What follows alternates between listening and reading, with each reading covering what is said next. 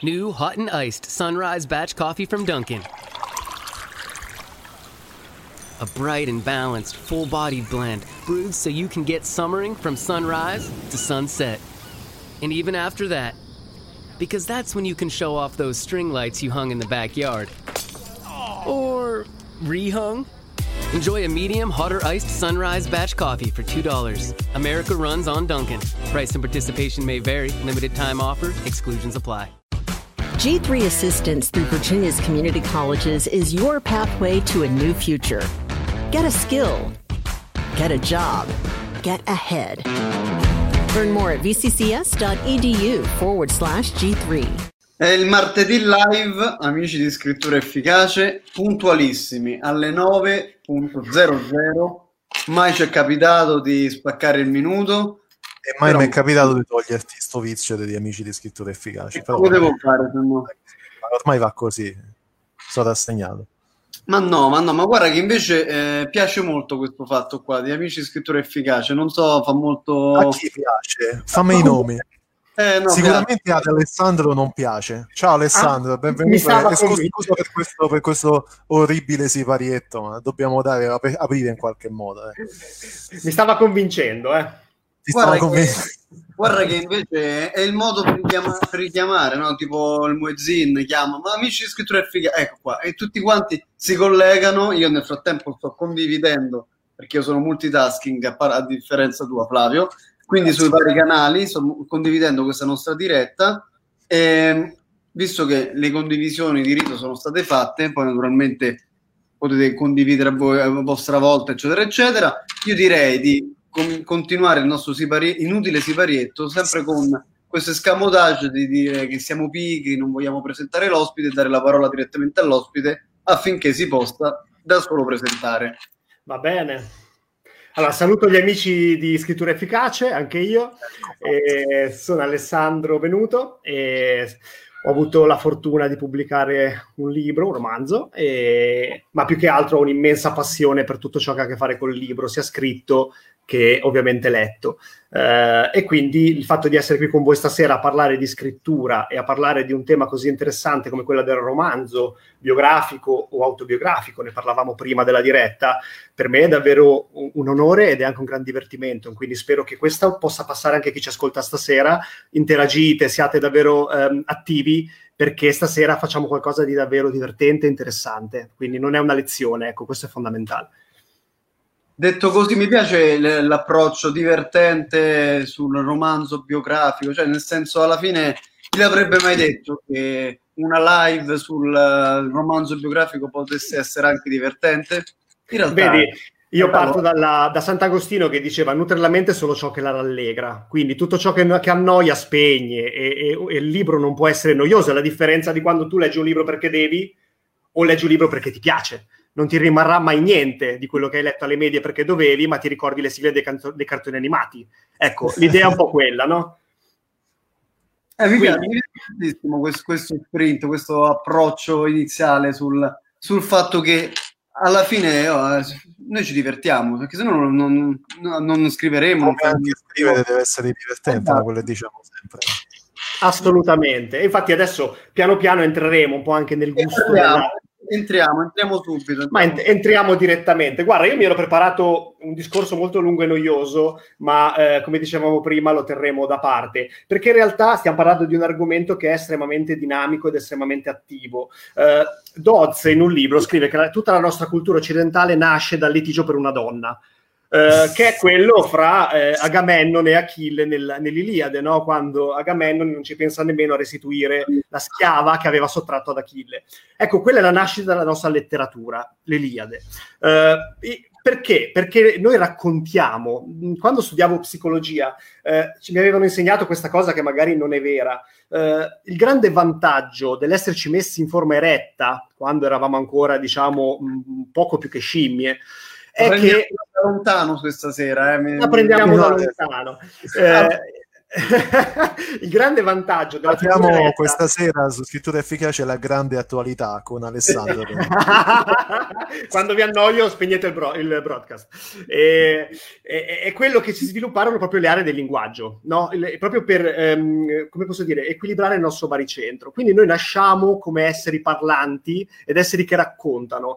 E il mito è questo, il mito è il racconto di gesta di qualcuno che ha fatto qualcosa di straordinario.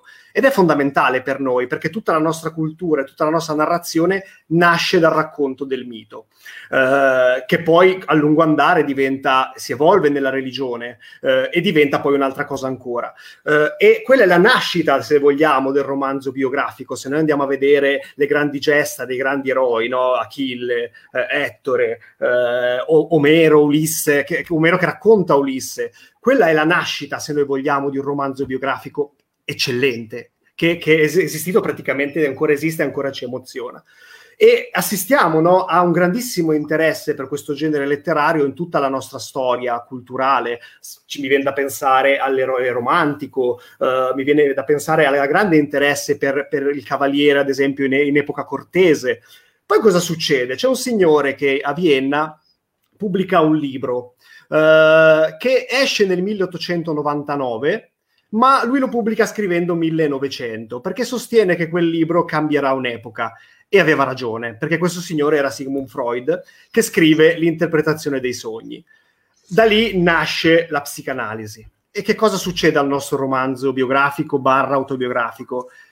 Nasce l'antieroe, nasce l'antieroe. Ora, è vero che già Dostoevsky l'aveva un po' anticipato se noi leggiamo le memorie del sottosuolo, no? Se noi leggiamo i grandi perdenti dei suoi libri, del- pensiamo a Delitto e Castigo. Ma eh, la psicanalisi involve l'eroe su se stesso. A un certo punto ci si guarda dentro e nasce un po' quel filone dei romanzi che noi chiamiamo dei wannabe, cioè delle persone che vorrebbero essere, ma tutto sommato sono nevrotici. No, Freud conierà questo, questo termine e quindi nasce la grande letteratura che va da eh, eh, Joyce a Italo Svevo, eh, Mann, no? se noi pensiamo alla morte a Venezia, eh, tutte quelle persone che hanno più difetti che pregi, ma ce le rendono così vicine a noi, così umane, così abbordabili. E questo è estremamente interessante perché svilupperà poi tutta una letteratura biografica e autobiografica, ma ci arriveremo dopo, che rende l'eroe abbordabile e ci mette a contatto con una parte di noi che era molto più comoda trasporre sull'eroe romantico, se vogliamo, no? i grandi cavalieri e le grandi passioni, lo Sturm und Drang, e, e diciamo identificarsi con il nevrotico ci è più facile ma anche meno piacevole in qualche modo. E quella è la letteratura che però sentiamo poi più vicina a noi. Uh, arriviamo piano piano poi alla, alle grandi biografie del Novecento e il, il, genere biografico diventa un genere di tutto rispetto, eh, sia per quanto riguarda il romanzo biografico, che è un aspetto, sia per quanto riguarda la biografia, che è un altro aspetto. Perché dico questo? Perché se noi andiamo a parlare di biografia abbiamo a che fare con un libro eh, che deve avere certa, un certo rigore che ha a che fare con argomenti che trattano di personaggi magari storici, della letteratura, eh, com- e comunque sia per scrivere un libro di questo tipo è necessario, fondamentale, eh, la ricchezza delle fonti, eh, devono essere di prima mano, ma non solo sul personaggio di cui io vado a parlare, che è già fondamentale, ma sul periodo che io vado a toccare, sulle persone con cui questo personaggio entrava in contatto, eh, sul periodo storico anche della regione in cui viveva, della nazione in cui viveva, ma anche delle nazioni vicine, perché devo avere ben chiaro, soprattutto negli anni prima del Novecento in cui scoppiava una guerra ogni mezz'ora, devo avere ben chiaro quali erano gli equilibri eh, e, e dove io vado a situare il mio personaggio. La stessa cosa vale per il romanzo biografico, ma con delle precisazioni molto interessanti. Perché? Perché nel momento in cui vado a fare un romanzo biografico, devo certamente narrare i fatti, ma devo anche spiegare quello che succede e devo spiegarlo eh, lasciando spazio all'emozione, lasciando spazio alla possibilità che ha il lettore di identificarsi, di commuoversi, eh, di entrare in empatia con quello che sto scrivendo. Perché altrimenti se io scrivo un romanzo biografico che è solo fatti, sto scrivendo una biografia storica, ma è un'altra cosa, no? Quindi questo è un po', diciamo, l'antefatto della nostra chiacchierata di oggi. E ora, ora entriamo nel vivo. No, mi, mi piaceva molto eh, constatare come cambiano le testimonianze, cambia il focus sulla scrittura, però alcune cose rimangono sempre medesime, nel senso che rimangono sempre le stesse, il fatto del studiare, trovare l'accuratezza, in questo caso storica, del, del, del contesto entro cui si muovono i personaggi, prima ancora di costruire i personaggi. Quindi in, in realtà tutte queste, queste, cose che sono un po' più tecniche ritornano sempre, però è, un, è una testimonianza che ci ricorda sempre, comunque che, che da una parte c'è il divertimento della scrittura, però rimane un duro lavoro. Assolutamente. Detto, detto, anche che è un lavoro molto divertente, però anche molto accurato, anche molto, anche molto preciso. Eh, e mi piaceva, mi piaceva molto questa lunga carrellata, non perché abbiamo toccato dei temi a me cari, dal mito alla psicoanalisi, come cambia il romanzo nel Novecento, quali sono poi le basi storico-culturali, per... ma perché poi alla, alla fine fondamentalmente ci ricorda che ancora oggi ci sono delle dinamiche che vanno sempre rispettate nella scrittura. Assolutamente. Assolutamente. Eh, vedi, io dico sempre che la, la scrittura, ma l'arte in generale, deve essere una finzione credibile. Nel senso che quello che, e questo poi è fondamentale quando io vado a scrivere un romanzo biografico o autobiografico, nel senso che non devo mai avere la pretesa, se siamo nel romanzo, uh, di scrivere la verità, ma sto scrivendo qualcosa che è reale per me, soprattutto nell'autobiografia, che è reale per me, ma che è il mio modo di vedere le cose che sono successe a me o al personaggio di cui sto scrivendo. Uh, e in questo ci viene poi in soccorso, come dicevi tu prima, innanzitutto una poderosa ricerca personale. Nel senso che è chiaro che la, l'opus della scrittura è divertente, perché la creatività è il primo punto no, che io vado assolutamente a toccare, ma devo costruire, come a teatro, uh, una, una scenografia e una eh, scrittura della, del personaggio che deve convincere. Perché se io vado a teatro a vedere Shakespeare e l'ambientazione è sulla Luna, sì, può essere una scelta, assolutamente sì, ma deve essere dichiarata. Perché altrimenti io vado a vedere qualcosa che non mi convince fino in fondo. O se qualche volta, non so se avete mai visto quei libri che uscivano sulle papere dei film, si sta girando una scena sugli antichi romani e il gladiatore ha il Rolex. E, e, e, e devast- ti distrugge un film, ti dist- 50 miliardi di milioni. esatto no? 50 miliardi no? di, di, film cancellati da un orologio, perché da quel momento in poi qualcosa nel tuo cervello si spegne, perché ti senti ingannato. Vedi, è come, è come, la magia, un romanzo ben scritto, è una sorta di magia, è come il pifferaio magico, è, è, una, è la musica di Orfeo, eh, è qualcosa che ti deve condurre e deve essere, come dicevamo prima, credibile. Nel momento in cui ti senti ingannato, chiudi il libro, spegni il film, ma non vai avanti in quello che sta accadendo. Quindi, come dicevamo prima, la prima cosa è costruire bene la scenografia, quindi storicamente, geograficamente, culturalmente. Mi è capitato, ad esempio, di andare a vedere se stavo scrivendo un racconto sul, su, su Roma, sull'antica Roma, e non puoi scrivere mangiavano quel tipo di frutta se non sei assolutamente convinto che la conoscessero. Di questo abbiamo parlato anche con Martigli quella volta sul discorso dell'ambientazione romanzo storico. È, è, è fondamentale anche se tu vai a scrivere un romanzo eh, biografico, ti viene in mente di scrivere di Nerone, non puoi scrivere che facesse o conoscesse delle cose che poi perché magari ci sono persone che hanno molta più cultura di te che andranno a leggere il libro e si sentiranno ingannate nel momento in cui stanno leggendo il tuo libro e troveranno degli strafalcioni. Quindi la prima cosa è quella. La seconda cosa è fondamentale ed è lo stile. Nel senso che Céline, Céline se voi leggete eh, Viaggio al termine della notte, scriveva che attraverso lo stile no, è come se tu immergessi un bastone nell'acqua quindi il bastone che ti sembrava dritto nell'acqua si deforma e quello è lo stile che tu imprimi alla realtà che vai a scrivere. Ed è fondamentale perché modifi- se tu hai in mente il potere, eh, come posso dire, eh, artisticamente valido della modificazione del reale e lo, lo, sai gestire in un certo modo, allora poi sei padrone della tecnica che ti serve per scrivere un romanzo. Però lo devi padroneggiare perché altrimenti rischio anche quello. No? Io scrivo qualcosa che ha un contenuto molto interessante, ma non ha stile, diventa noioso, diventa pesante, non è più credibile. Posso avere un romanzo che ha una forma eccezionale, ma lo stile manca e anche lì la persona si annoia.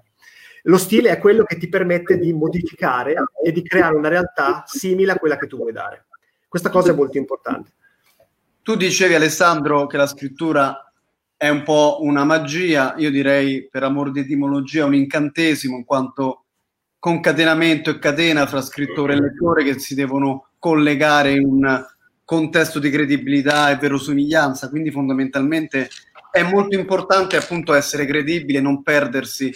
E naturalmente tutte le spiegazioni e tutti i riferimenti che stiamo man mano puntellando e dando ci dirigono verso questa questa cultura appunto del, della ricerca, del, dell'essere puntuali naturalmente è un punto che noi andiamo sempre a sottolineare e mi fa piacere che anche in un contesto in cui parliamo di romanzo biografico, di scrittura biografica, questo elemento ritorna. Come ritorna anche, come ritorna anche un intervento di un nostro uh, fedelissimo che è Danilo Buce, che apre le danze con una prima domanda. Danilo ci scrive, rivolgendosi naturalmente a Alessandro. Freud anche. Sì, è, belli- è, bellissimo, infatti. Azzard- azzardiamoci a dire che ogni scrittura è biografica, è biografica maiuscolo, perché ogni personaggio è un transfert di persone che hanno realmente intrecciato il loro sentiero al nostro. Come Woody Allen, che oggi tra l'altro è anche il compleanno di Woody Allen, in quel wow, film wow. dove viene corcato, termine tecnico, dove viene corcato perché i suoi amici si riconoscono nel suo ultimo romanzo. Mm-hmm. Assolutamente sì, io sono molto d'accordo ed è una cosa che ho detto anche in un'intervista eh, quando mi veniva chiesto qual era il rapporto fra appunto nel romanzo fra autobiografia e biografismo. Eh, e io ho chiesto io ho risposto in quale romanzo non c'è una dimensione così importante che va a intrecciare un po' autobiografia e capacità di scrivere poi in maniera biografica? Perché sempre tornando un po' alla lettura psicanalitica del romanzo eh, l'arte in qualche modo veniva visto in quell'ambiente come una modalità di parlare di sé trovando una modalità che permettesse di curarsi, che permettesse di rimettere in discussione alcuni aspetti della propria vita, che permettesse addirittura di riparare alcuni aspetti della propria vita, modificandoli nell'immaginifico o nell'immaginario, a seconda di come lo vogliamo sostenere. Quindi sono molto d'accordo, è ovvio che nel momento in cui io vado a scrivere qualcosa, e questo nel romanzo biografico deve essere fatto, eh, perché? Perché nel momento in cui vado a scrivere il romanzo biografico e mi collego a delle parti che sono mie, riesco a entrare empaticamente eh, in relazione col personaggio e questo poi il lettore lo sente. Il lettore potrà dire, cavoli, questa parte la sento mia, cavoli, questo aspetto qua è successo anche a me, lo sento esattamente così perché altrimenti è una biografia storica, cioè asettica, o meglio, sono delle biografie che emozionano perché sono fatte molto bene, ma non entrano empaticamente in relazione con chi legge. E tu, chi legge, ce lo deve avere davanti, perché a meno che tu non stia scrivendo un diario, che è qualcosa che a meno che non ti chiami Anna Frank, rimane per te, è qualcosa che condiv- non condividerai probabilmente o condividerai con la moglie o col marito in certi momenti. Se stai scrivendo un romanzo biografico devi avere in mente che qualcun altro lo leggerà e dovrà collegarsi empaticamente a quello che tu hai scritto. Quindi poniamo che il personaggio che io ho scelto e già la scelta del personaggio storico che io vado a eh, con il quale vado a identificarmi non è mai casuale. Uh, anzi, semmai è interessante avere la capacità di spalmare aspetti di sé sui vari personaggi perché ti libera dai tranelli dell'ego. Perché poi qual è l'altro rischio? Un rischio è quello di esserci troppo poco in un romanzo, l'altro rischio è quello di esserci troppo e quindi snaturo il personaggio a mio vantaggio perché lo faccio a mia immagine e questo è un problema. Um, ma se io sono in grado di fare questo, eh, poniamo che scelgo un personaggio che ha vissuto un lutto, chiaramente andrò ad attingere a quella che è la mia capacità di leggere il lutto e soprattutto di spiegarlo perché dovrò fare in modo che l'altro capisca, capisca come mi sono sentito, capisca come ho vissuto quell'esperienza e possibilmente come l'ha vissuta il personaggio. Quindi sono molto d'accordo con l'intervento. Questo porta però a un altro livello di rischio, che è quello di creare personaggi che poi sono tutti uguali, perché spalmo la mia esperienza in tutti i personaggi. Quindi esatto. eh, io, per esempio, consiglio sempre poi di fare un check di comportamento dei personaggi per vedere se la psicologia pianificata corrisponde poi alle azioni e esatto. al tipo di linguaggio o comportamento utilizzato. Perché effettivamente è, è il rischio di creare personaggi che sono tutti uguali, che parlano soprattutto, che parlano tutti alla stessa maniera, è, è il rischio più grande quando vado ad attingere alle mie esperienze personali nella esatto. creazione di un qualcuno o qualcun altro. Esatto. Ma e questo ci collega un po' no, al discorso della costruzione del personaggio. Poniamo che io abbia in mente di fare un romanzo biografico. Uh, chiaramente, prima di iniziare a scriverlo, dovrò andare. Poniamo che lo scriviamo su Van Gogh, sto inventando. Uh, la prima cosa che andrò a fare è andrò a leggermi qualche biografia, andrò a cercare il materiale che riguarda Van Gogh, ma soprattutto andrò a guardarmi i suoi quadri tutti eh, dividendoli nelle varie fasi della sua carriera creativa, perché quello sarà fondamentale per poi scrivere nella costruzione del personaggio le varie fasi della vita del personaggio, perché un altro errore che si fa è mettere tutto insieme. Il personaggio è, uguale, è tutto uguale dall'inizio, che ha già capito tutto, e muore esattamente uguale a come è nato. Non funziona così. Il personaggio, come in una eh, musica, no? se voi ascoltate la musica classica, se voi mettete le quattro stagioni di Vivaldi, Ehm, non ha solamente quattro stagioni, ma ogni stagione ha un incipit, un proseguendo, certo. un finale, no, cambia ritmo all'interno. Certo. E questo è molto utile se vogliamo scrivere la biografia, poniamo sempre di Van Gogh, perché? Perché Van Gogh bambino avrà avuto un certo ritmo che non sarà sempre uguale, ma sarà comunque diverso dal Van Gogh adolescente e da quello adulto. Nel momento in cui mi sono visto tutti i suoi quadri, dovrò andare a vedere tutto quello che ha scritto. Sappiamo che Van Gogh ha lasciato le lettere al fratello Theo, sappiamo che comunque ha lasciato delle indicazioni molto precise che ci fanno capire molto del suo carattere. Userò quelle per costruire la psicologia del personaggio, userò quello che ci ha lasciato. Poi, all'interno di questo, metterò, chiaramente si collegherà delle parti che mi riguardano, ma con grande attenzione, perché rischio esattamente quello che dici tu, Flavio, quello che poi a un certo punto faccio tanti piccoli me e lì, come tornavamo a dire prima, eh, lo, il, il lettore si sente ingannato perché in realtà non ritrova più quella finzione. Ah, sai che mi volevo leggere un bel libro di Van Gogh e non l'ho capito. Non l'ho capito, non c'era. perché c'eri tu che facevi finta di. È quello che distingue l'attore cane dal bravo attore. Non so se avete mai eh, studiato certo. recitazione. Certo. Eh, quando studiate recitazione, tu entri nel personaggio e a un certo punto in qualche modo lo indossi no? Uh, diverso è io che faccio finta di essere uh, l'Enrico VIII o, o, non lo so chi, si vede, non è credibile. No? Se io faccio finta di essere Amleto, sembro più matto che Amleto, ma non sono Amleto. Eh, non arriva quella cosa lì. Se io entro davvero nel personaggio, mi leggo davvero i dialoghi, eh, permetto anche attraverso lo sguardo di chi è vicino a lui di capirlo, perché questo è anche molto interessante, perché prima dicevamo di leggere anche le storie di chi è intorno al personaggio che vado a narrare, perché mi danno uno sguardo eh, oggettivo. Un conto è come il personaggio si vive, un conto è come l'hanno vissuto gli altri, è come vederlo da uno specchio, è come quando io guardo la mia immagine allo specchio e mi rimanda un'altra cosa rispetto a quello che io penso di me. Ecco, se io voglio costruire un personaggio, devo mettere una sorta di galleria degli specchi, dove ogni specchio sono le persone che l'hanno conosciuto. Se, se, se, abbiamo le fonti, chiaramente, ma se stiamo scrivendo la biografia, eh, diciamo così, storica di un personaggio moderno, tutto sommato le troviamo. E queste persone mi danno intorno, ognuna un'immagine, un pezzettino di questa persona. Le metto insieme e poi chiaramente ecco che arriva lo stile, perché lo stile mi permette di dare la mia visione. E questo è fondamentale. Se voi andate a vedere una, che ne so, un programma che parla di Marco Antonio, ce ne sarà uno che vi annoierà t- tantissimo e ce ne sarà uno che vi prenderà dall'inizio alla fine. Ecco, in quello vuol dire che lo stile, la forma e il contenuto hanno trovato un equilibrio che ha reso il programma fruibile, funzionale e piacevole. Come spero stia venendo questa nostra chiacchierata insieme. Lo è sicuramente. Molto bene. Assolutamente. C'è una sottolineatura di di Claudio Marcaccini che ci segue e ci scrive se per biografia intendi che ogni autore mette qualcosa della sua vita all'interno di un romanzo, sono d'accordo con te. È una sottolineatura. Esatto.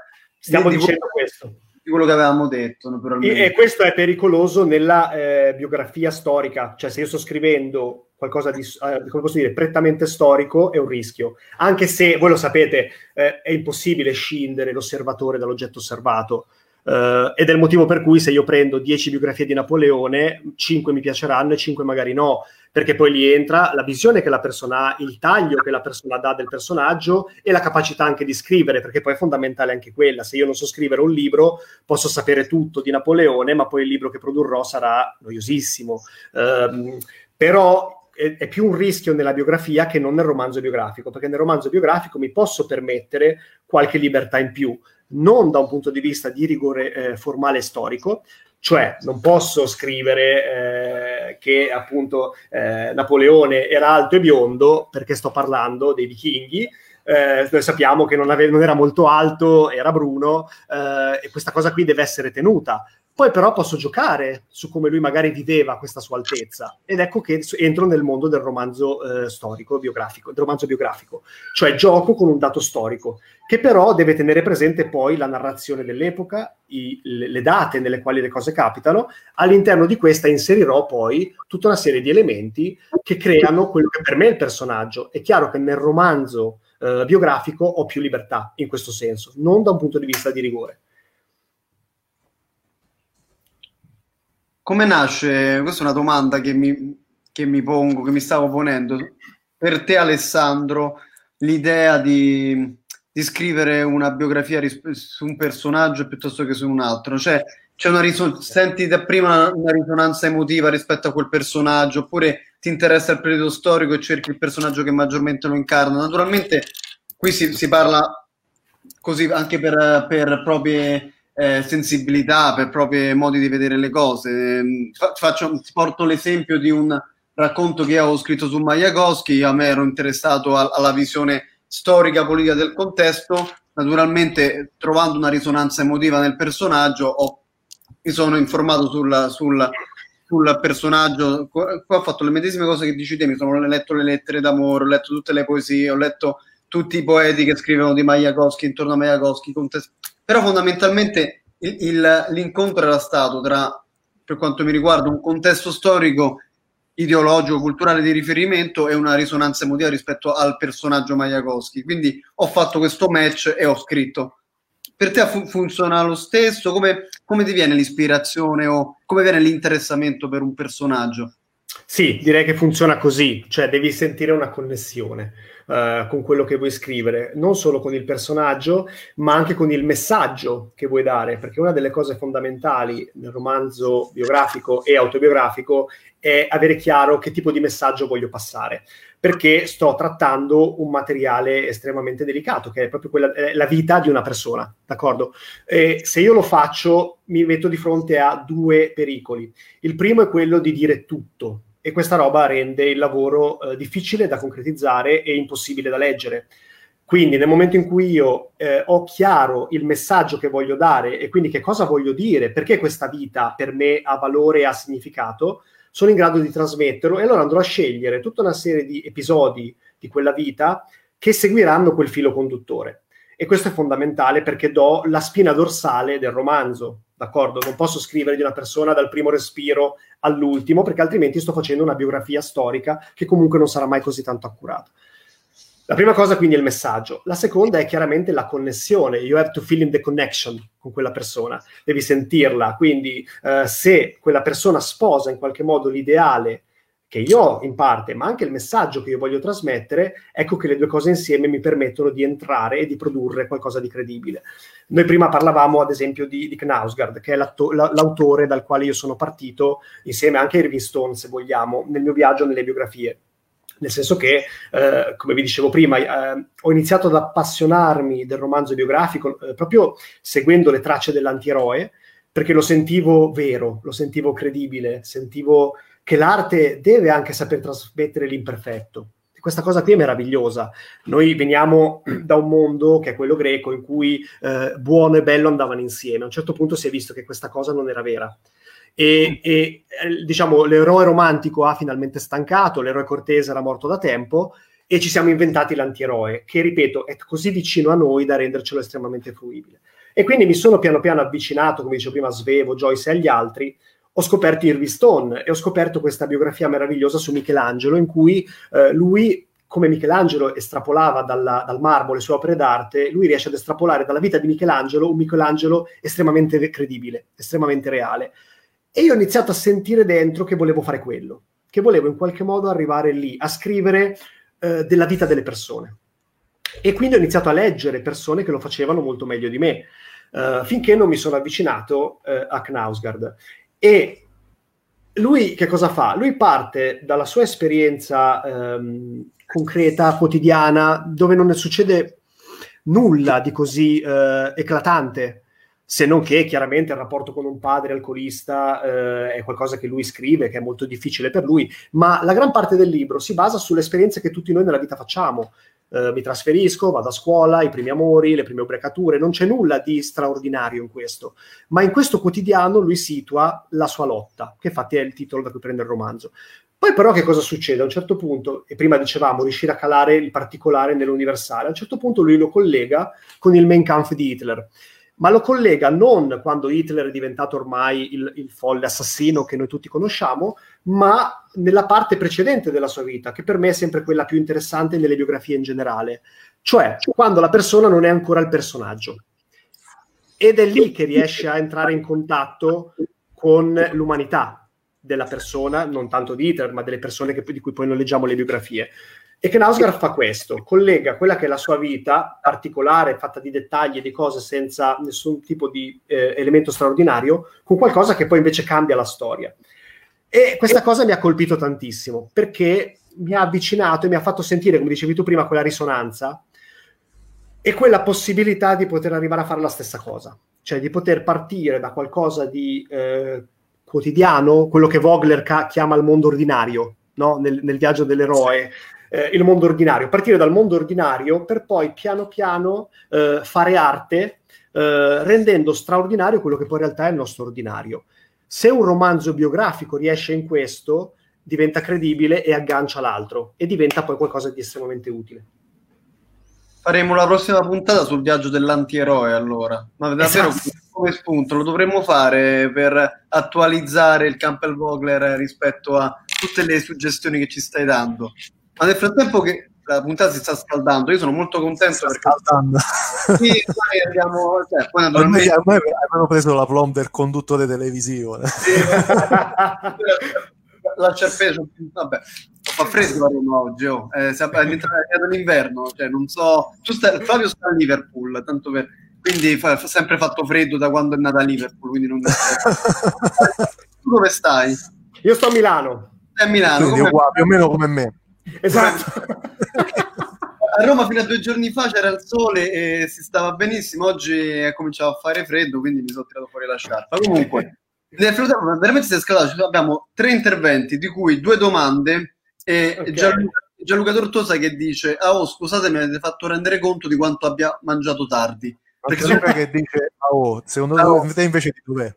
Vabbè, comunque perché Gianluca ci segue sempre, poi è stato nostro ospite, tornerà come nostro ospite, quindi lo perdoniamo. Poi ci, ci segue sempre dopo in differita quando si vede il podcast. Comunque, due domande sempre da rivolgersi ad Alessandro.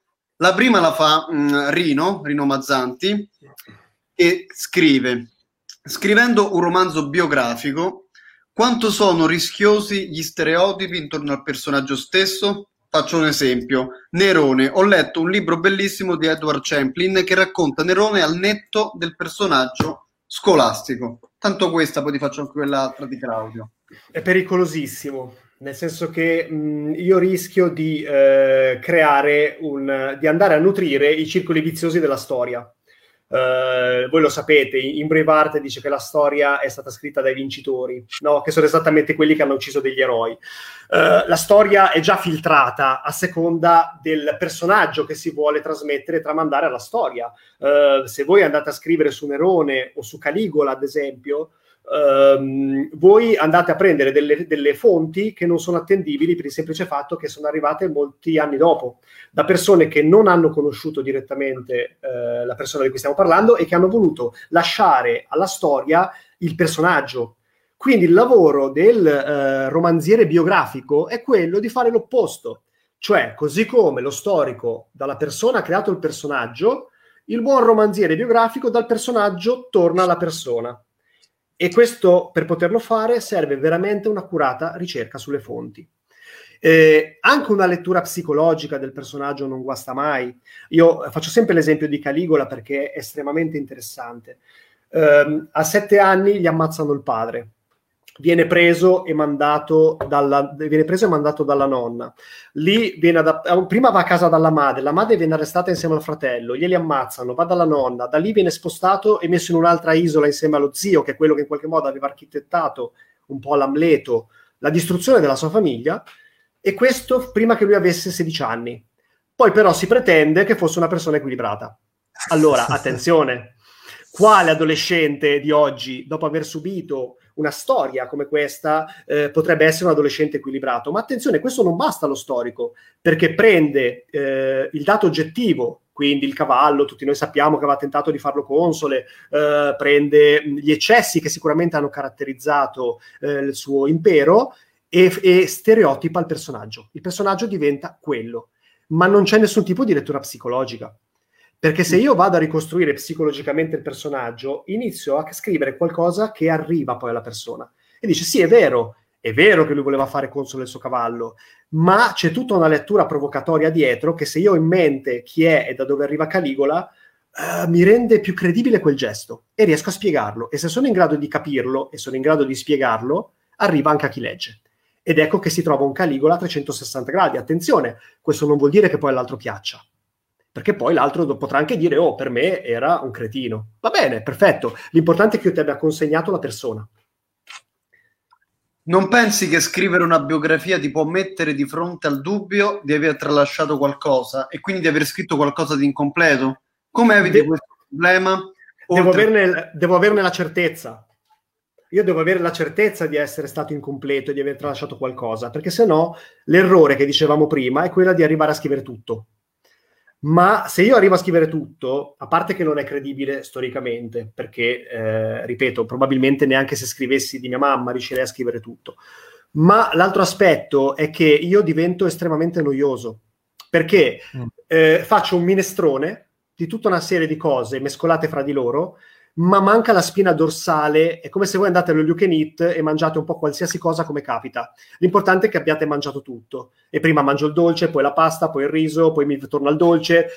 Che schifo. Quando io scrivo un racconto, un romanzo, io devo avere un inizio, ma se io eh, per riuscire a trovare un inizio devo avere già in mente che cosa, come dicevamo prima, quale messaggio di quella vita e quindi quale messaggio quella vita incarna, ma di quale messaggio quella vita voglio dare e da lì è come quando io, eh, che ne so, ho il filo sul quale metto tante mollette e poi stendo i panni. Il filo è uno. Il filo è uno. Dopodiché io chiaro che cosa andrò a stendere. A quel punto alla persona arriva un'idea chiara, che è quella che io avevo quando ho scritto il romanzo. Quindi spero di essere sicuro di avertelo lasciato. La domanda era di Claudio, naturalmente, che chiedeva questo fatto dell'incompletezza. Poi, guarda, sul, sulla metafora dello stendino per i panni, io io finisco la serata. Per me l'immagine che voglio portarmi a casa è lo stendino con le mollette in cui mettiamo i calzini che sono l'antefatto. No, invece, invece, io ho preferito lo Liu Kenit in cui mischi tutto. invece il climax sono le mutande, capito? costruiamo i vari elementi. allora, se io vado a scrivere l'autobiografia, se io vado a scrivere un'autobiografia, sono questi gli elementi da cui parto nel mio mondo ordinario, perché rendono la persona vera. È inutile che io vada a scrivere un libro dove, vedete, uno come D'Annunzio, quando è che ha iniziato ad annoiare? Ha iniziato ad annoiare quando eh, ha smesso di vivere la sua vita per come era e ha preteso di raccontarla. No? Allora, eh, eh, il D'Annunzio che vive la sua vita è fantastico, quando la racconta diventa noiosissimo. Ed è la stessa cosa che rischiamo di fare noi quando nell'autobiografia mettiamo tutto o abbiamo un'idea autoesaltante o autocommiserante, perché entra l'ego lì, non è più il messaggio che io voglio dare. Cioè, lavoriamo sul lutto, lavoriamo sulla perdita, lavoriamo ehm, su come la pandemia ha cambiato il mio stile di vita. Ho chiaro no? dove voglio andare e quindi costruirò una biografia che parte dal mondo ordinario, lo sconvolge e poi trovo un modo per recuperarlo, d'accordo? Che sarà modificato. Se io invece lascio entrare l'ego e non parlo del fatto che ho steso i calzini, non parlo del fatto che ieri ho avuto mal di pancia, non, non è più credibile. È in questo che ad esempio Knausgard arriva immediato, perché è uno che parte proprio dalle sue idiosincrasie e te le mostra. Te le mostra eh, facendole partire dal difficile rapporto col padre, te le mostra come frutto dell'età, te le mostra come frutto anche di scelte sbagliate e poi si ricollega al nazismo, che è una scelta incredibilmente eh, ampia. Ma perché? Perché ti dice come comunque tu sei collegato a una storia più grande di te e devi fare in modo che questi due livelli eh, si intreccino. A quel punto il tuo racconto diventa interessante. COVID 19 is still around, but that doesn't mean the Army ROTC programs are not there for you. Earn scholarships for school and pursue the career you want. The Leadership Developing Army ROTC classes will give any full time student the focus and resources that can open doors down the road. Start sharpening the skills that will carve out your future today. Learn how at goarmy.com slash ROTC. Army ROTC, now accepting college scholarship applications. Visit goarmy.com slash money for college. Move in with Frontier.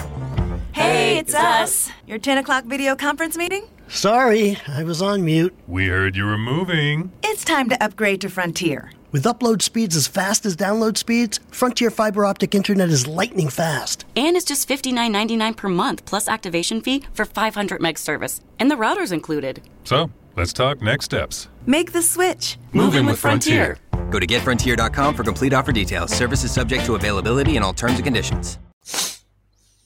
Io di solito aspetto i 40-45 minuti per fare una domanda un po' insidiosa, però... Non stavolta... sento, non sento, non sento. però stavolta anticipo perché eh, è un argomento che hai accennato un paio di volte e che in realtà è molto interessante e che quindi ti dà un po' più di spazio di, di, di spiegare ora che ti, che ti chiedo. Eh, più volte hai detto detto giustamente citando Svevo, citando no, Joyce e tutto, eh, tutta quella letteratura post psicanalitica, no? E che è un tipo di letteratura che ha sdoganato il, la biografia dell'uomo comune, per così dire, e soprattutto ha sdoganato eh, la trasposizione in uh, letteratura di storie comuni. Uh-huh. Ok? E eh, facendo questo in qualche modo ha messo in ombra quelle che sono le storie straordinarie. Mm-hmm. Ok? Mm-hmm. Straordinarie nel senso proprio letterale, cioè che escono dall'ordinario. E, ehm, è un dibattito interessante che c'è da un po' di tempo proprio nel discorso della critica letteraria, una, quindi questa è una domanda più di contenuto che non metodologica eh, sul, fa- sul se sia bene o no l'aver completamente eclissato l'importanza delle storie straordinarie in maniera tale da esaltare l'ordinario tanto da appiattire le aspirazioni dei lettori. Mm. Un po' adorniana sta cosa, però, però è una mm. cosa, è un, um, una riflessione che c'è molto in critica letteraria ultimamente e visto che tu hai tirato fuori questo argomento un paio di volte, visto che comunque parliamo di biografie che non necessariamente sono straordinarie, e tu magari hai citato Majakowski, ma lì però fuori dall'ordinario andiamo, insomma. Eh. Eh, però, mh, mm, però sì, sarei curioso di sapere che ne pensi tu. Certo, allora io non sono un critico letterario, no, eh, quindi seguo diciamo la riflessione. tu hai un taglio e fai delle scelte per mandare dei messaggi comunque. Assolutamente, no? assolutamente. Eh, io credo che in qualche modo si sia ehm, riportato lo straordinario nell'ordinario, cioè eh, si è cercato in qualche modo di eh, riportare eh, l'importanza del vissuto e di renderlo artisticamente credibile e valido. Perché a un certo punto il rischio è stato, secondo me, quello di una scollatura eccessiva fra quello che viene raccontato e il percepito. Perché poi non dimentichiamoci, come dicevamo prima, che io ho un lettore davanti, quando scrivo devo coinvolgerlo. Vedi, non è che prima non ci fosse l'ordinario, noi prima scherzando abbiamo raccontato della litigata fra eh, Achille e Agamennone, è ordinarissima, No? Se noi pensiamo al fatto che su una litigata per una donna è stata rasa al suolo una città, eh, diciamo, il motivo è estremamente ordinario, ma prima veniva, come posso dire, veniva eh, riportato tutto a un influsso divino, eh, a tutta una serie di cose che hanno a che fare col mito. Adesso che cosa succede? Non è che non raccontiamo grandi fatti, ma cerchiamo di dare un taglio molto umano a quello che succede. E secondo me in questo modo è più credibile, e raggiungo il lettore, ma non solo, diventa educativo. Cioè, se io leggo un libro in cui non mi sento coinvolto e non vedo, non sento eh, che anche io posso, che anche io ho vissuto in parte, uh, che mi assomiglia un po' quello che sto leggendo, non mi cambia, non, non mi educa. E a un certo punto, sì, ho letto un bel libro, ma non mi ha coinvolto. Questo secondo me è l'aspetto poi nel momento in cui tu vai a scrivere di qualcosa che devi tenere a mente, a meno che non, tu non stai facendo una biografia. Allora a quel punto non ti interessa tutto questo ragionamento. Ma se l'arte non diventa specchio dell'uomo che la vive e dell'uomo che poi ne fruisce, assistiamo a una scollatura importante. È quello che è accaduto a certi ambienti della, dell'arte moderna. Nasce dopo la psicanalisi e dopo la fotografia, è vera ed è estremamente interessante per il periodo, poi a un certo punto c'è stata una scollatura e ultimamente non siamo in grado di capirla. Il perché non te lo so dire, ma non siamo più in grado di leggerla come la leggevamo prima. Allora, il rischio secondo me anche nella letteratura è questo. Devo dare voce eh, anche alle persone che poi leggeranno quello che vado a scrivere. Almeno questo è il mio punto di vista. Io ho sempre un po', non so, l'impressione che perdere il, il titanismo in qualche modo, no? un, po', un po' di verve prometeica, visto che all'inizio parlavi di mitologia, eh, sia anche un po' un rischio però. Certo. A meno che questo poi non venga ovviamente inserito nelle vicende più quotidiane, perché poi in realtà eh, questi temi ricorrono, no? Eh, però credo che ci sia un po' il rischio effettivamente che questo tipo di letteratura involontariamente esalti, esalti il mediocre. Ora mm. non, non la, la, la, sto dicendo un po', un po', troppo pesante rispetto a quello che penso, però mi avete capito, insomma. No, no, è chiaro, è chiaro. Ma eh, devo essere... Ovviamente non, parlo, certo. non parlo minimamente di tutti gli autori che hai citato tu ok? Io ora sto parlando più in generale dei manoscritti che leggo sempre, che, che, arrivano in redazione, sia scrittura efficace, sia edizioni Haiku, eh, tante cose autoprodotte che leggo o certo. eh, opere amatoriali, che comunque c'è questa esaltazione della persona che non riesce. Certo. E l'esaltazione del fatto del, no, del non riuscire. Certo, e ma è proprio questo il punto. Bravo, secondo esattamente. L'educazione è molto... Esattamente questo il punto. Cioè, il, il, nelle opere che tu citavi prima, il fatto di non riuscire è un dramma, non è, esalt- non è esaltante. Ed è quello che dicevamo prima quando ti dicevo che eh, se io scrivo un romanzo biografico o autobiografico esaltando ad esempio i miei difetti, perché la mia idea è quella di essere il peggiore di tutti perché non riesco a essere il migliore, eh, quella è una trappola dalla quale devo stare molto attento, perché arriva quel tipo di messaggio che dici tu, cioè io sto esaltando la mediocrità, ma questo lo possiamo fare sui social. È, è qualcosa che si fa normalmente in tv no? quando arriva l'opinionista uh, ed esalta la mediocrità. Nel romanzo che io ho in mente e nel romanzo che avevano in mente i signori di cui abbiamo parlato, non riuscire è drammatico, perché il personaggio mette tutto se stesso nel tentativo di arrivare all'obiettivo che si è dato, ma in realtà eh, impatta con la sua incapacità di arrivarci. Troverà poi anche dei modi interessanti, perché poi alla fine di questi libri il bello non è arrivare. Eh, anche in quello che poi ho provato a scrivere io, eh, il, l'oggetto, eh, diciamo l'obiettivo, la meta non era arrivare, ma era l'esperienza che tu fai. Quando tu scrivi devi garantire un'esperienza, non l'esito di quello che poi sarà. Perché poi l'esito lo fa il lettore, lo fa il personaggio, l'esito magari dopo che hai pubblicato lo cambieresti il finale del libro, perché magari sei arrivato ad altre conclusioni perché la tua vita nel frattempo è cambiata. Certo. Ma devi garantire l'esperienza che il personaggio fa e se stai scrivendo di qualcuno che non riesce, non sei autentico se non scrivi del dramma di non riuscire e del fatto che poi quel personaggio in qualche modo si accontenti. Perché se no stai facendo una finzione ah, vedi, non sono riuscito, che meraviglia essere mediocri, come dicevamo prima. Mm-hmm. Ma hai snaturato il personaggio? Perché in realtà è uno che ci ha provato, è come se qualcuno, chiunque di Messaggio. noi vuole essere...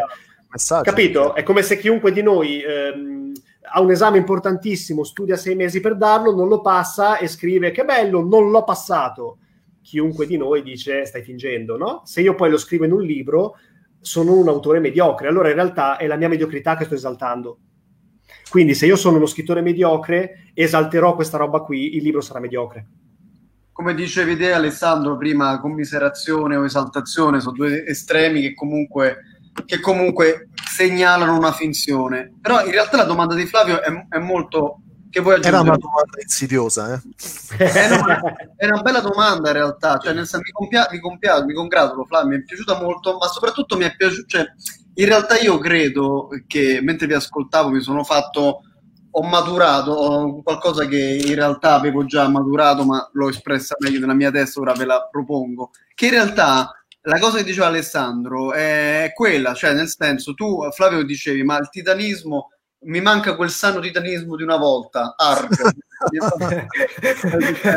un po' da pirata, visto che tu sei Eh. eh, dei pirati. Però in realtà quello che diceva Alessandro è quello, cioè, che lo straordinario sta nell'ordinarietà, cioè nel senso la, la- tragedia, il dramma ritorna a- anche nel- nelle storie più ordinarie, ma non perché dimenticano il titanismo, la straordinarietà.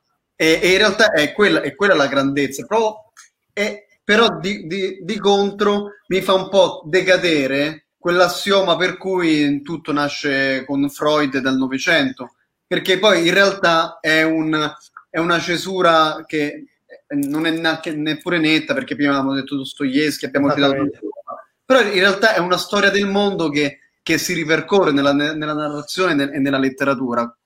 Sì, esattamente, esattamente. Ne parlavamo anche prima, no? Anche nell'Iliade io vado a trovare poi degli aspetti ordinari. Eh, mentre parlavamo mi veniva in mente i cento giorni di Roth, che parliamo, lui parla no, di, di Napoleone, che è forse uno dei personaggi più, più splendidi che, che abbiamo avuto almeno all'inizio fulgido della sua carriera, no? Titanismo eh, nel- nel- in un certo periodo della storia è stato lui. Se tu vai a leggere eh, i cento giorni, ehm, lo, ve- lo vedi in un momento drammatico, che quello in cui prova in qualche modo disperatamente a riprendersi il potere dopo averlo perso, eh, e c'è tutta la sua mediocrità nonos- di un personaggio così immenso che di fronte alla perdita del potere è incapace di tradurre nella realtà quello che gli sta capitando. E quindi si reinstaura in una finzione tristissima, che, e poi Roth è bravissimo a creare questo tipo di, di atmosfere, eh, e tu eh, lo compatisci. E quindi ecco che entri in contatto con la persona che c'è dietro il personaggio. Eh, così come se vi capita di leggere, eh, che ne so, qualcosa che ha a che fare con la vita nel bunker eh, a Berlino di Hitler nel momento in cui lui farnetica. Eh, questo, ad esempio, è una cosa che ha fatto molto arrabbiare i tedeschi. Quando uscì il film eh, con Bruno Ganz, La caduta, eh, si vedeva questo Hitler farneticante eh, ormai totalmente scollato dalla realtà. Ecco, i tedeschi hanno fatto moltissimi film molto critici nei confronti del nazismo, ma mai si erano arrabbiati così tanto. Perché? Perché facevano vedere un vecchio eh, totalmente sconnesso dal reale con il quale potevi empatizzare. Questo è un altro errore che, ad esempio, se scriviamo biografie eh, è facile, eh, nel quale è facile incappare. No? Vado a scrivere il mostro, vado a descrivere il mostro, vado a descrivere, oppure vado a descrivere il santo, che poi sono due parti, o vado a descrivere solo la parte eroica di un personaggio, perché mi innamoro di quella parte lì. Va bene, ma è un rischio, perché sto scrivendo qualcosa che poi perde di vista, come dicevamo prima, la persona. La persona ha sicuramente un momento eroico, ma poi ha un momento di caduta, poi però c'è un momento di ripresa, ma non posso capire il momento di ripresa se non parto dal problema, se non parto dal modo in cui questa persona l'ha affrontato e se non parto dal modo in cui poi ha fatto la storia, proprio a partire da quel problema. Mi veniva in mente adesso mentre parlavo anche Gomorra, no? il, il, il, film, il film tratto dal libro, ha fatto arrabbiare tantissimo perché? Perché vedevi vedevi la proprio serie la persona. soprattutto più che, che il film magari. Capito? Non avevi Al Pacino ma avevi quei personaggi veramente credibili con le quali le Sì. persone però si distanziavano. Ecco devi essere capace di trasmettere anche questo. Così eviti lo stereotipo e così eviti di innamorarti di un certo tipo e di un certo aspetto esclusivo del personaggio. E questo è pericoloso in un romanzo lo è ancora di più in un romanzo biografico perché rischio di eh, essere parziale Quando scri- si scrive di un personaggio anche storico, anche re- eh, realmente esistito, possiamo dire che bisogna fare il medesimo lavoro che si fa quando Sì. multidimensioniamo i personaggi della fantasia, cioè le varie dimensioni, cerchiamo di, di disegnarle al di là degli stereotipi, le andiamo a disegnare nella sua chiave evolutiva, nelle sue debolezze, nei suoi punti di forza e tutto questo. Quindi quando, si, quando si- ci si mette a scrivere bisogna tenere sempre tutti i punti della, della- della- della- della tela e, e tenerli tutti quanti in armonia rispetto a quello che vogliamo comunicare, rispetto a- al personaggio nella sua totalità. E quindi mi, mi piace questa cosa che, che è uscita fuori oggi, che non, non- non possiamo fare Napoleone come la macchietta Napoleone, ma bisogna Eh no, raccontare Bonaparte Infatti- e quanto. Difatti, Sì. Alessandro, mentre parlavi no, del- di quel personaggio lì con i baffetti, eh, mi era venuto in mente il, il figlio del secolo dei Scurati, che comunque è un lavoro, è, è un lavoro molto importante da questo punto di vista, è anche molto ben riuscito, secondo me. Assolutamente, lo sto leggendo, sto leggendo il secondo volume adesso e ad esempio lui sta insistendo molto sul taglio legato al corpo nel secondo volume, cioè questa corporeità massiccia che effettivamente eh, face- ha, fatto pa- ha fatto gran parte della propaganda del ventennio, eh, lui la riproduce nelle sue pagine ed è quello il messaggio ed è da lì che parte nello stile narrativo come centro e fulcro del racconto che poi sviluppa. Se io chiaro questo- il punto da cui parto e il messaggio che voglio passare, il romanzo poi è, è- è logico, diventa lineare. E quindi Scurati segue dall'inizio alla fine il corpo. Inizia con Mussolini che sta molto male, eh, lo segue poi negli attentati alla sua persona, lo segue poi nella costruzione del personaggio attraverso la propaganda, sempre con quel punto di vista. Se avesse voluto, ad esempio, che ne so, partire dalla- da un attratto emotivo, il romanzo sarebbe stato scritto diversamente perché avrebbe avuto un taglio diverso, uno stile diverso. E questo è fondamentale. Io non ho la pretesa di raccontare il ventennio a 360 gradi,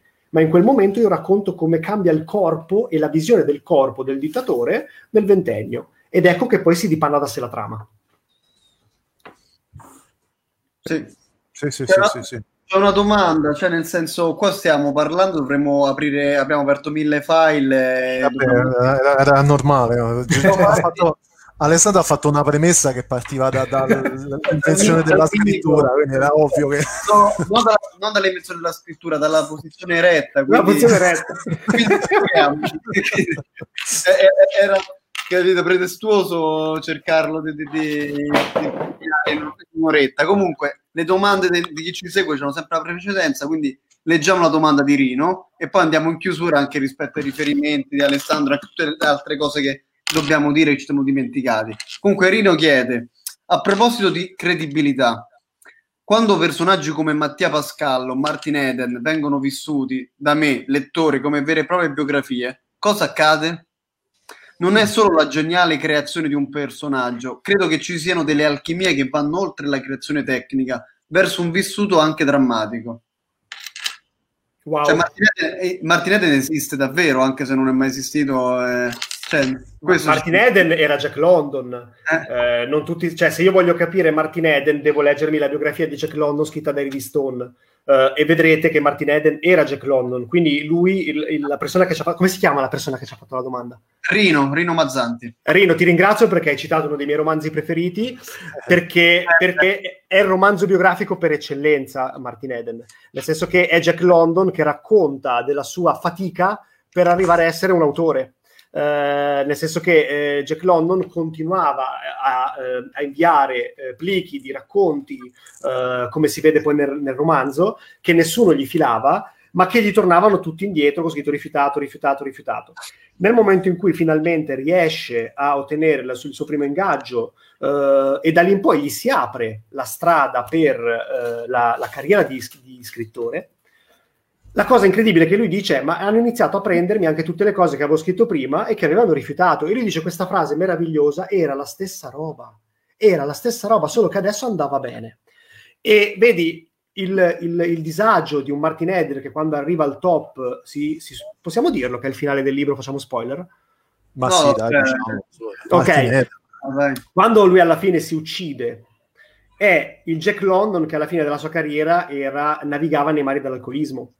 Quindi in realtà è estremamente biografico ed è un libro meraviglioso per chi vuole conoscere Jack London al di là del richiamo della foresta o Zana Bianca e così via. Ecco, è lì che volevo andare a parare adesso, perché Aia. Jack London è uno dei miei autori preferiti e rispetto a quella domanda che ti avevo fatto prima, è Sì. vero che Martin Eden è ovviamente l'autobiografia di Jack London, Sì, ma è anche vero che il richiamo della foresta è l'autobiografia di Jack London, sì, anche se lì sì, diventa quella, quel crea quella mitologia di cui ti parlavo, di cui parlavamo prima. sì.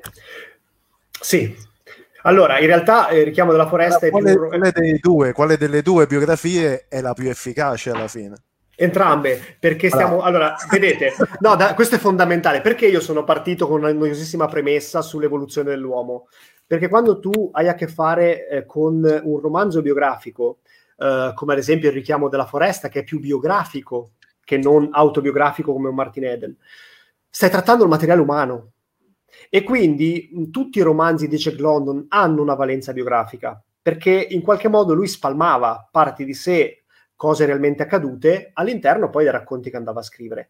Poi ce ne sono alcuni più prettamente autobiografici, Martin Eden soprattutto, ma ce ne sono più prettamente biografici, quindi un Zanna Bianca, noi sappiamo che lui aveva fatto il cercatore d'oro, aveva fatto il pirata, aveva fatto il cercatore, il, il, eh, prendeva le ostriche di Frodo, cioè una vita estremamente interessante. Aveva fatto, attenzione, aveva fatto il vagabondo, Uh, c'è il suo bellissimo libro sulle, uh, sui ghetti londinesi, uh, sui ghetti inglesi, no? in cui lui, vagabondo degli spazi aperti americani, arriva a Londra per capire come funzionava lì gli slam, il mondo mm. dei poveri, dopo, diciamo, post-rivoluzione industriale, ed quello è un libro autobiografico, ma è un libro anche sociale, perché ti fa vedere il disastro che si era creato intorno a questa cosa.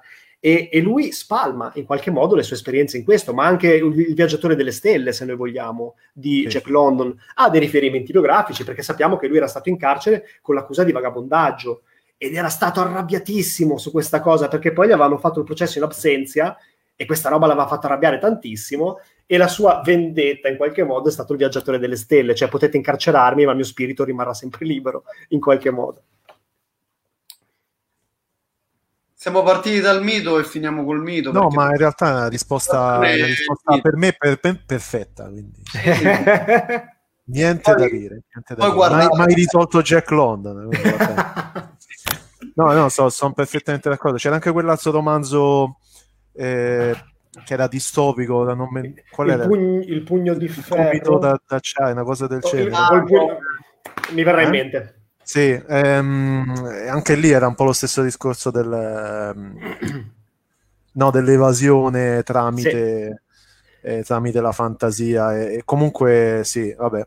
Hai visto, Vale, finalmente nelle live posso parlare delle cose che, che mi interessano solo a me. Eh... Allora, guarda, ci rivedremo poi in primavera perché saranno delle sorprese su Jack London. Ah sì? Eh sì, poi, ti, poi, ti dire, poi ci diremo interessante. Va bene, anche perché siamo tutti Martin Eden, ma lo scrive Rino Mazzanti e lo scrive anche Gianluca Tortosa. Dopo dice che, che tristezza infinita l'idea di vedere apprezzare le proprie opere solo dopo aver raggiunto successo, soprattutto quando alla fine trattano le stesse cose. È vero, Rino, siamo tutti Martin Eden. Siamo tutti oh. Martin Eden, okay. però come dicevamo prima dobbiamo garantirci l'esperienza, non è l'esito. È, è il bello di sentirsi scrittori, è il bello di scrivere, è il bello di creare e, e, e, questo è uno dei motivi per cui a un certo punto, ad esempio, io rifiutai l'editoria a pagamento. Perché Bravo. sai, quando tu, quando tu, scrivi e a un certo punto nessuno ti fila, uh, ti viene il dubbio che forse non sei capace. Uh, e quindi metti da parte il tuo sogno. Poi iniziano a chiamarti questi signori che ti promettono uh, un sacco di cose molto interessanti, ma ti chiedono un piccolo contributo, no? che ne so, compra 4.000 delle tue copie e, oppure dacci no, 400 euro e ti facciamo il sito, la modella e tutte queste robe qua e ti viene quel secondo uh, in cui tu dici, senti, sai che c'è, magari tutti hanno cominciato in questo modo, magari anche gli altri hanno fatto così. E vedi, a me cos'è che mi ha fermato? Eh, magari dico un'inesattezza, ma mi piace sempre ripeterla. Avevo, avevo, letto da qualche parte che se tu pubblichi a pagamento non puoi considerarti un autore. Ecco, secondo me quel nome, autore, quell'aggettivo, quel nome, chiamiamolo come vogliamo, per me non aveva prezzo. Sulla base di questo mi sono sempre rifiutato di pagare non solo per pubblicare le mie opere, ma anche per promuoverle. Perché eh, secondo me eh, è qualcosa che tu ti guadagni con l'opus che tu fai tutti i giorni, con la tua creatività di tutti i giorni e a un certo punto se insisti l'altro se ne accorge. Ma non farti privare mai della capacità e della possibilità di chiamarti scrittore. Lo sei anche se non ti pubblicano, ma se lo ti pubblicano, tanto meglio perché almeno le tue opere arrivano ad altri, ma non devi pagare per questo, perché se paghi non sei scrittore e questa cosa qui non la devi dimenticare. Esperienza e non esito, mi piace tantissimo questo. Esperienza.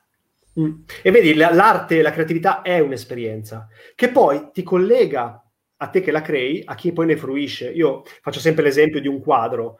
Tu magari vai a vedere un quadro, perché sai, il libro lo sai chi l'ha scritto, bene o male c'è scritto no, sopra. Io vado a vedere un quadro e non ho idea di chi l'abbia dipinto, però lo capisco.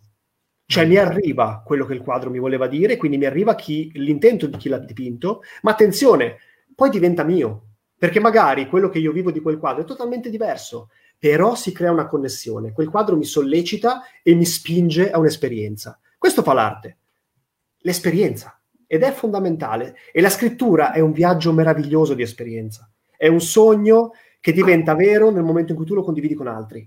Perché finché scrivi stai sognando, poi ti svegli e scopri che è vero anche per gli altri, perché il libro che poi tu pubblichi non è più tuo, è di, di chi lo legge perché chi lo legge ci vivrà delle cose, ci vedrà delle cose, magari ti dirà, oh, ma sai che questa roba qui volevi dire questo? Mm, sì, boh, non lo so, tu ci hai visto questo? Fantastico. Vuol dire che abbiamo condiviso un'esperienza. Abbiamo fatto la nostra oretta, ma non abbiamo ancora finito, nel senso, alla fine... Mh, alla fine non volevo rompere, ho rotto un po' il, clima emotivo con questo, abbiamo fatto la nostra oretta. Ma realtà... Salutiamo gli amici. Salutiamo, no, ma, ma, ma, in realtà, guarda, eh, a parte ti chiameremo sicuramente a primavera perché sono le novità su Jack London, però fondamentalmente eh, chissà che si scopre su Jack London. Faremo una live gigantesca con, eh, con eh, Alessandro, con Giovanni e con Carlo tutti insieme Olè. a parlare di Jack London. Secondo perché me no? non ne usciamo vivi. No, ma eh, Alessandro, dai, noi eh, riferimenti li diamo anche rispetto alla appunto l'esperienza. No? Noi oggi abbiamo parlato della, della, di questo tema che è la scrittura biografica, ma in realtà poi abbiamo ripreso in tutto, tutto quello che avevamo scritto sulla locandina, cioè come l'esperienza diventa storia, la storia che si trasforma, tutte queste cose qua non mi ricordo la dici tu, ma in realtà visto che poi riprenderemo vari, vari discorsi anche insieme perché presentiamo il tuo libro e poi comunque lo mettiamo anche in descrizione nei link nel podcast Raccontaci in chiusura, facciamo un piccolo spazio pubblicità, però mi, mi pare doveroso, nel senso, raccontaci della, della tua esperienza. Certo, allora eh, io ho avuto la fortuna di eh, appunto arrivare secondo a un concorso eh, con il libro che si chiama In direzione opposta, che è un libro che mescola eh, elementi biografici con l'esperienza di vita, quindi va a chiudere perfettamente l'incontro di oggi in qualche modo. Io sono un educatore, eh, nel passato ho fatto tante cose, ho fatto il pugile, faccio l'educatore, fa- leggo e ho cercato di ehm, collegare tutti questi aspetti in un libro che risultasse poi interessante. E ehm, partendo da una citazione di Thomas Bernhard, che è un autore austriaco, eh, che parla del fatto che nella vita puoi andare o in una direzione o in quella contraria, ma in entrambi i casi stai facendo quello che ti dicono gli altri.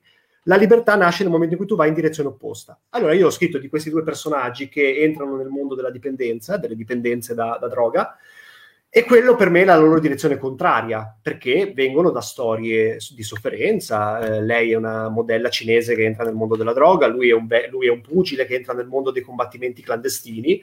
Ehm, entrano nel giro delle dipendenze entrambi e poi insieme cercano un modo per uscirne. E come lo fanno? Con dosi quotidiane di bellezza, perché per me questo è il fondamento dell'arte e dell'artista a un certo punto. Lui, attraverso la box, lei attraverso la letteratura, perché entrerà in contatto con Thomas Bernard e con la sua autobiografia, e quindi ricolleghiamo poi al tema biografico. Eh, e il libro si chiama In direzione opposta per questo motivo, cioè la capacità di liberarsi trovando la propria direzione specifica nella vita.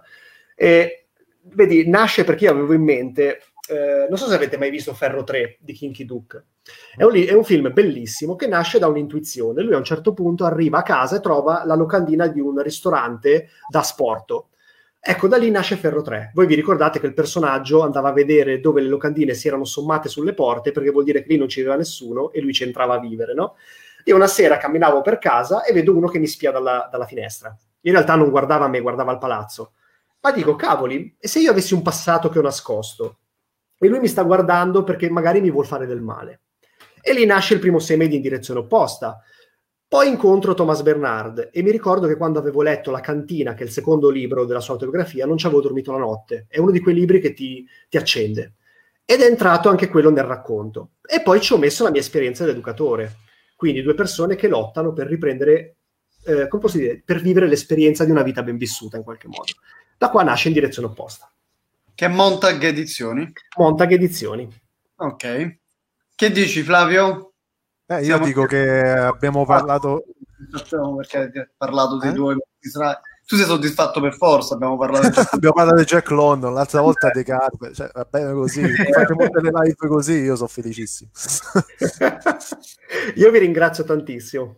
E noi ringraziamo non soltanto Alessandro, ma tutti quelli che hanno interagito, le domande che sono state fatte, cioè chi ha interagito, quindi anche attraverso le domande. Naturalmente ricordiamo che tutto quello che avete visto oggi, se state se colpevolmente non l'avete visto potete rivederlo colpevolmente, tutte, colpevolmente quando ci sta una, una, un martedì in cui si parla di tutta questa roba qui cioè, soltanto colpevolmente non si può vedere cioè, mm, è vero, è vero, è vero. No, nel senso, ok Grazie Alessandro, grazie Flavio, ci vediamo alla prossima e naturalmente continuate a seguire Scrittura Efficace, le risorse per scrittori e quant'altro. La puntata andrà sul podcast quanto prima. E... Eh, su YouTube. Martedì tu... prossimo non andiamo in onda però perché è 8, mar- è 8 dicembre. Dicembre. dicembre è comunque 8 e ci pre- facciamo l'albero. Facciamo, facciamo l'albero in live. Tu lo fai l'albero a Liverpool, Fla? Ah, non lo so. Non lo si so. fa l'albero. qui, qui in Inghilterra il Natale inizia il primo di novembre, appena finito Halloween, quindi eh, è un disastro. Quindi già l'hai fatto. È un disastro. Io vi ringrazio Ciao. e ringrazio le persone che ci hanno seguito, davvero grazie.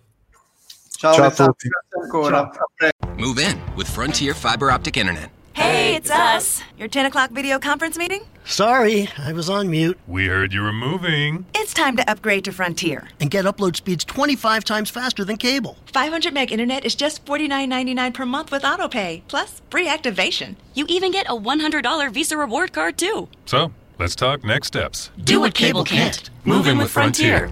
Go to frontier.com slash get moving for complete offer details. Services subject to availability and all terms and conditions. Move in with Frontier Fiber Optic Internet. Hey, it's us. Your 10 o'clock video conference meeting? Sorry, I was on mute. We heard you were moving. It's time to upgrade to Frontier. And get upload speeds 25 times faster than cable. 500 meg internet is just $49.99 per month with autopay, plus free activation. You even get a $100 Visa reward card, too. So, let's talk next steps. Do what cable can't. Move in with Frontier. Go to frontier.com slash get moving for complete offer details. Services subject to availability and all terms and conditions.